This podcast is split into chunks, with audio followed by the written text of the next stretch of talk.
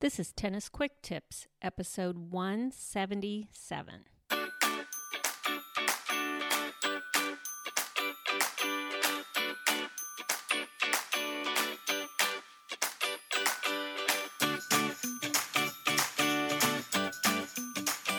Hey, it's Kim from TennisFixation.com. I'm your host for the Tennis Quick Tips podcast. With every episode, Tennis Quick Tips brings you a quick and easy tip to improve your tennis game and to make sure you're having fun every time you step on court. So, I've got a question for you. How many of you are playing the one up, one back formation when you play doubles? And why are you doing that? Have you thought about all of the pros and cons of one up, one back? Do you even know what I'm talking about? Because yes, there are pros and cons to this p- formation. So, in this episode, we're talking about the most basic of all doubles formations one up, one back. And we'll look at whether or not this is the best formation for playing out your doubles points. So, today we're going to talk about doubles, and we're specifically going to talk about doubles formations. But before we get into that, I want to do a quick listener shout out. And this listener shout out is to you, all of my incredible Tennis Quick Tips listeners. I truly appreciate that you took the time to listen to the very personal story I told in my last two episodes, episodes 175 and 176. Those episodes are rapidly becoming two of my most popular. I'm really surprised about that. And I appreciate that because I really wasn't sure that you guys would even want to hear that kind of content. So, thank you to all of you for listening in and for your positive comments and support.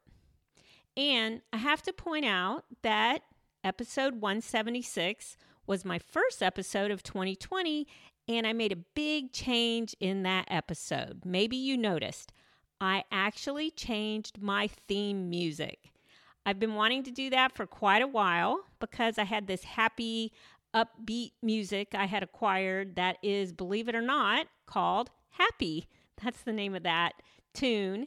And I think I've mentioned that I've made many big changes to my tennis fixation site to make that more user friendly for you. And so I'm also making some changes here on the podcast to keep this fun too. So I hope you all notice that stuff and that you like that song too, because I really do. Okay, let's get into it. Let's talk about and pick apart the one up, one back formation in tennis. So, as I go through this episode, some of you will think this is pretty beginner tennis type stuff. And yes, in one sense it is. Because if you've been playing doubles for a while, there's a good likelihood that you are not just playing one up, one back when you play doubles. You're using other formations too. But the fact is, I still see many, many players, many very good players, staying in the one up, one back formation when they play doubles. Even players who've been playing for a long time. These players could definitely benefit from getting out of this formation, but they don't because they think that there are just so many reasons why playing one up, one back is the best idea. So, if this sounds like you, I know you're going to want to listen in on this episode. And even if this doesn't sound like you, I hope you'll keep listening because you may learn something about one up, one back that you don't already know and you might learn something that you can use to convince someone else to try a new formation. So, before we get deep into this, let's just talk about doubles formations in general. As you know, there are a number of formations that you can get yourself into when playing doubles. And by formation, I just mean the positions of each partner on the court. I did an episode about one formation when I interviewed Ian Westermann of Essential Tennis about the I formation. That was back in episode 104, and I'll have a link to that episode in the show notes. If you want to learn more about the I formation. But right now, we're talking about really the most basic of all doubles formations one up, one back.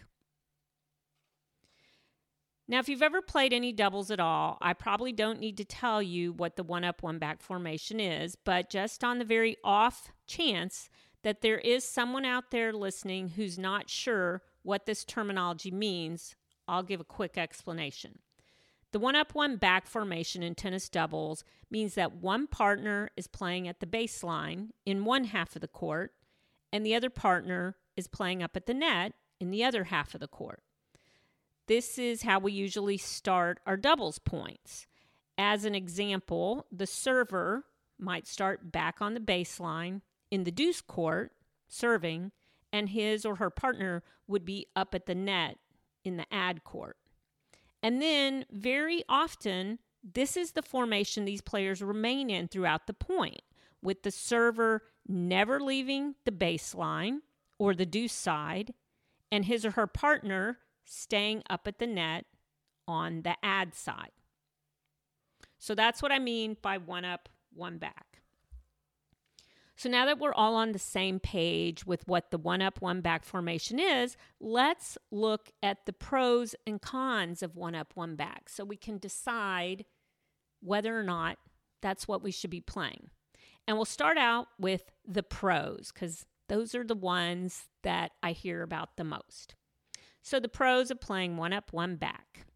Here we go. Number one, it's the most basic doubles formation.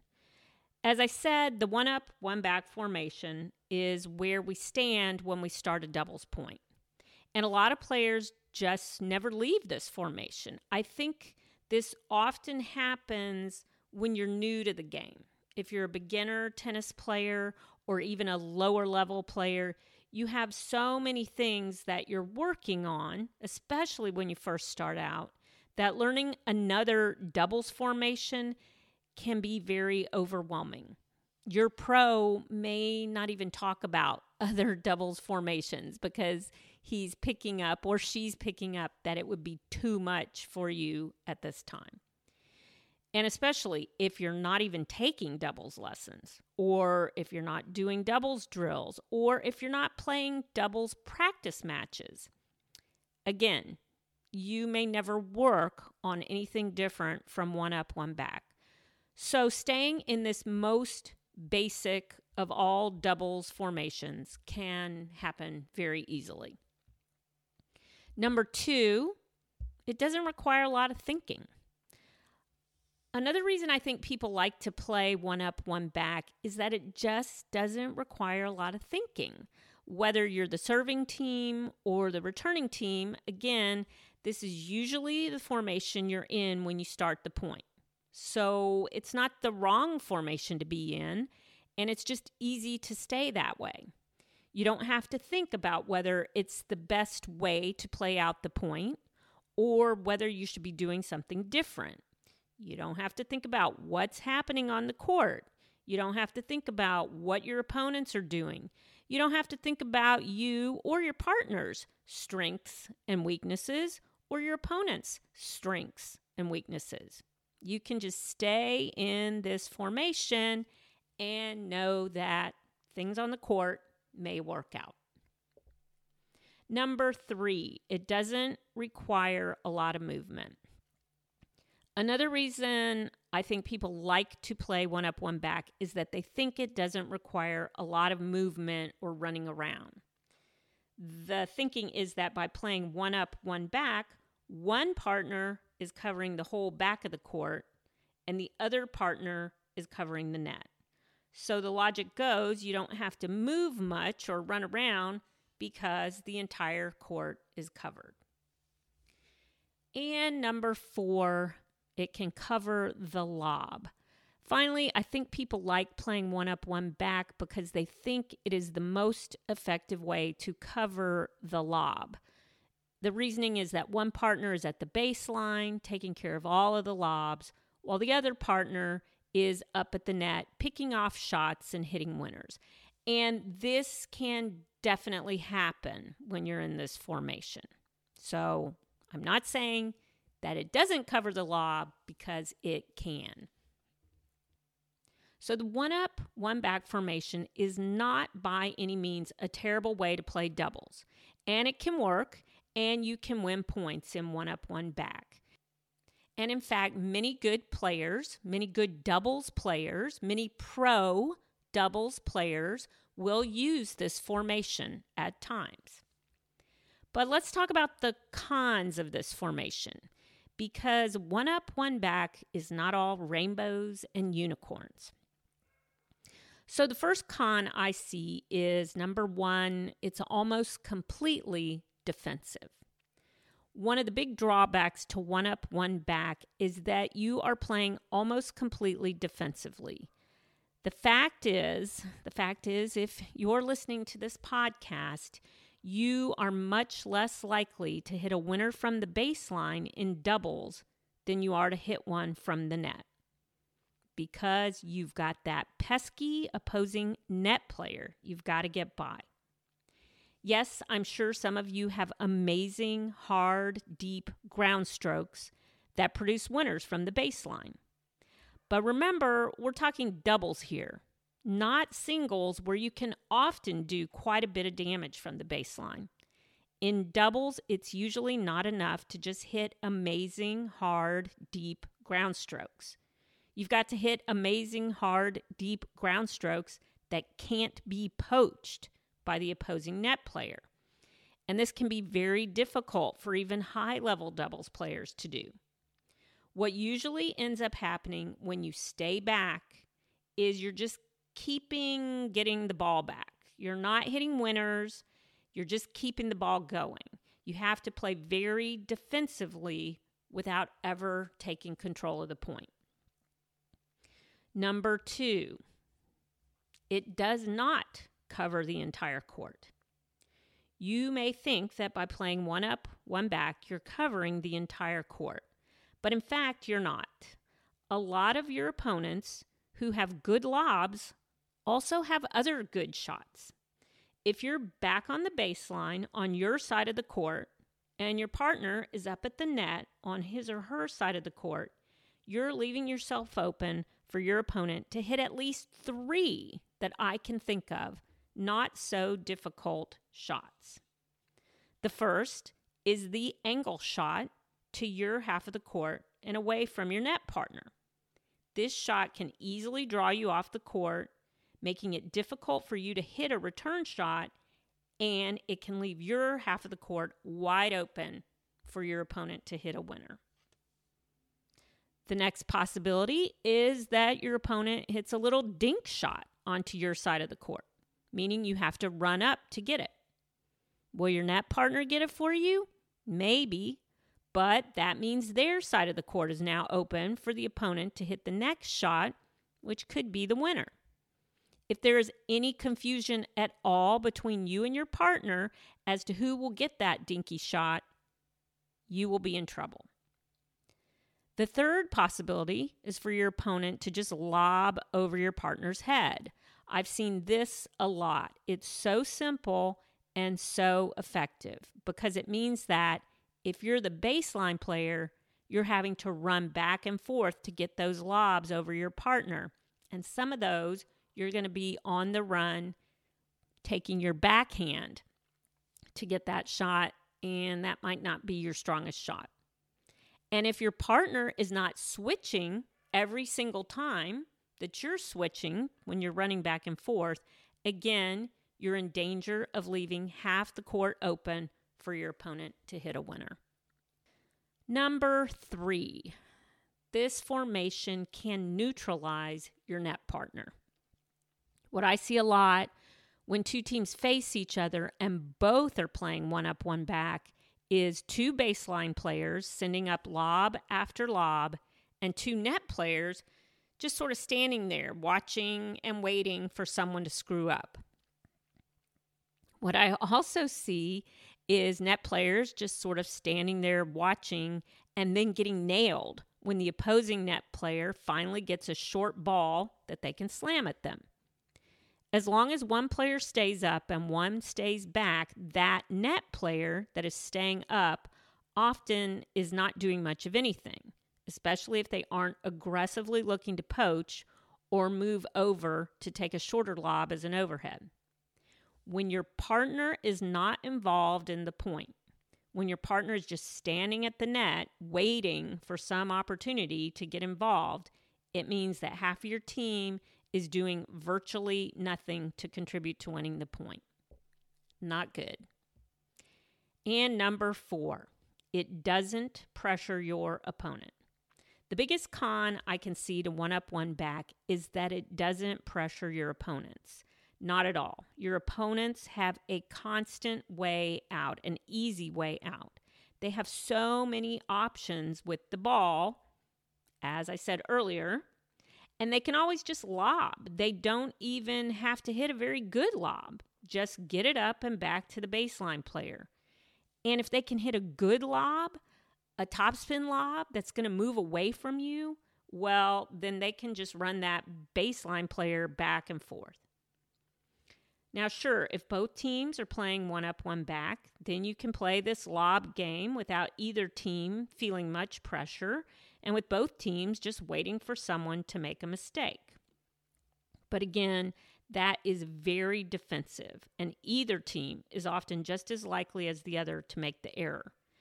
This formation doesn't allow you to put pressure on your opponent and draw out that error. You never really get control of the point. So, what's the answer? Well, when you balance the pros and cons of one up, one back, I think you can see that there are a lot of good reasons to break out of that formation and try something different. Now, maybe you're saying, well, I can't play anything other than one up, one back because I've never done anything different. Or maybe you're saying, look, my partner wants to play one up, one back, so that's the way we play.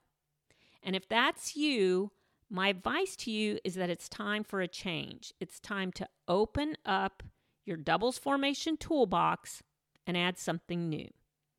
The best way to do this is to try different things in lessons, in drills and in practice matches, times when it doesn't count. Don't pull this out if you've never done it before. Don't try a new formation in the middle of one of your league matches. But if you've been avoiding coming up to the net with your partner to play out doubles points, it is time to take your doubles up a level and get out of that one up, one back formation.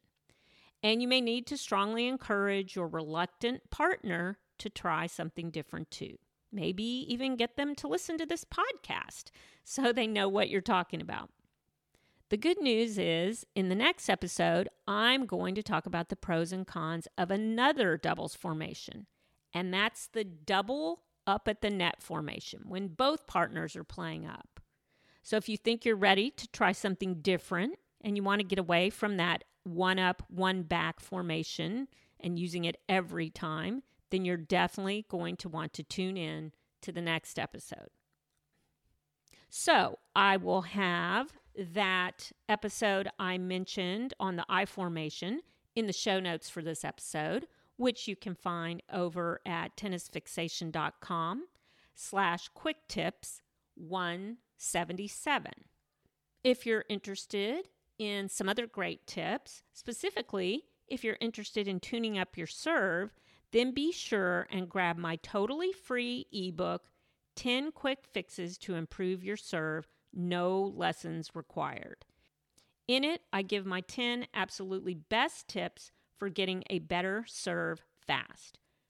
Just go to tennisfixation.com slash free, F-R-E-E, to get instant access to that free resource.